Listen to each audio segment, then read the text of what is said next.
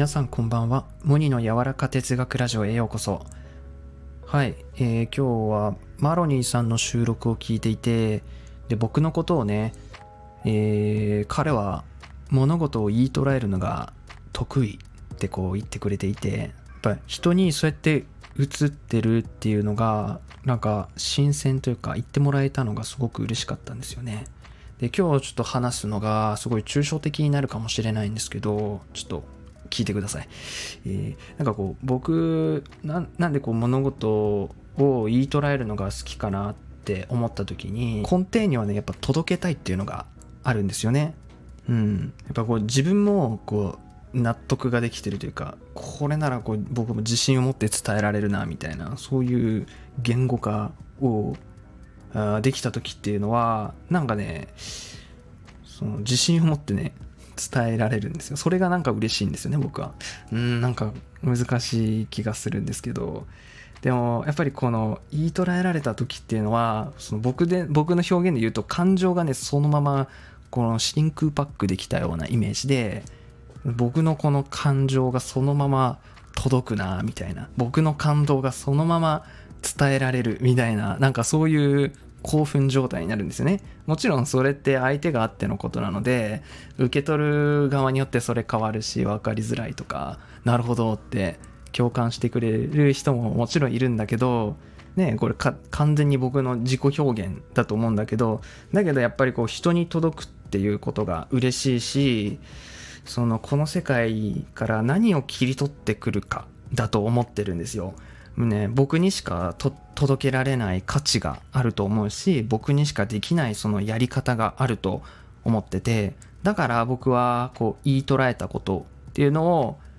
発信していくのそのまま。これが分かる人に届いてほしいって思うから、うん、言葉で言い捉えるっていうのが今の僕の出せるこのやり方なんだったらそのゆくゆくは別のやり方かもしれないけど今できるその技っていうのはこれしかないから僕はこれを使ってるんだよね。うん。だからどうやったら届くかなっていうのを工夫していきたいしたくさん発信していきたいなって思いました。はい。そんなお話でした。言い捉えるのが好きっていうことで。やっぱりね人に届けたいっていうどうやったら伝わるかなっていうこの気持ち。基本的にポジティブなことなんですけど。どうやったらこのワクワク言い捉えて伝えられるかな届くかどうやったら届くかなどうやったら共感してもらえるかなっていうか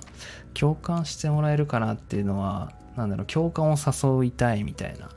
なんかそういうところなのかなとか思ったりうーん。そう。だからまあだかそれって僕だけじゃなくてその人それぞれねその人にしかあの伝えられない価値とかその人にしかできないその方法で届けるっていうことがあのあると思うからそれを僕はなんかずっと模索してるっていう感じでうん。でもなんかこれだなっていうものが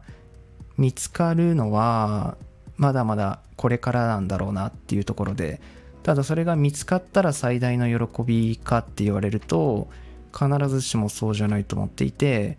そこになんか向かっていってる、うん、道のりが楽しいし旅の喜びの本質は道中であるっていうなんか言葉をこの間見て確かにと思ったんですけどやっぱりこの自分でしかできないこのやり方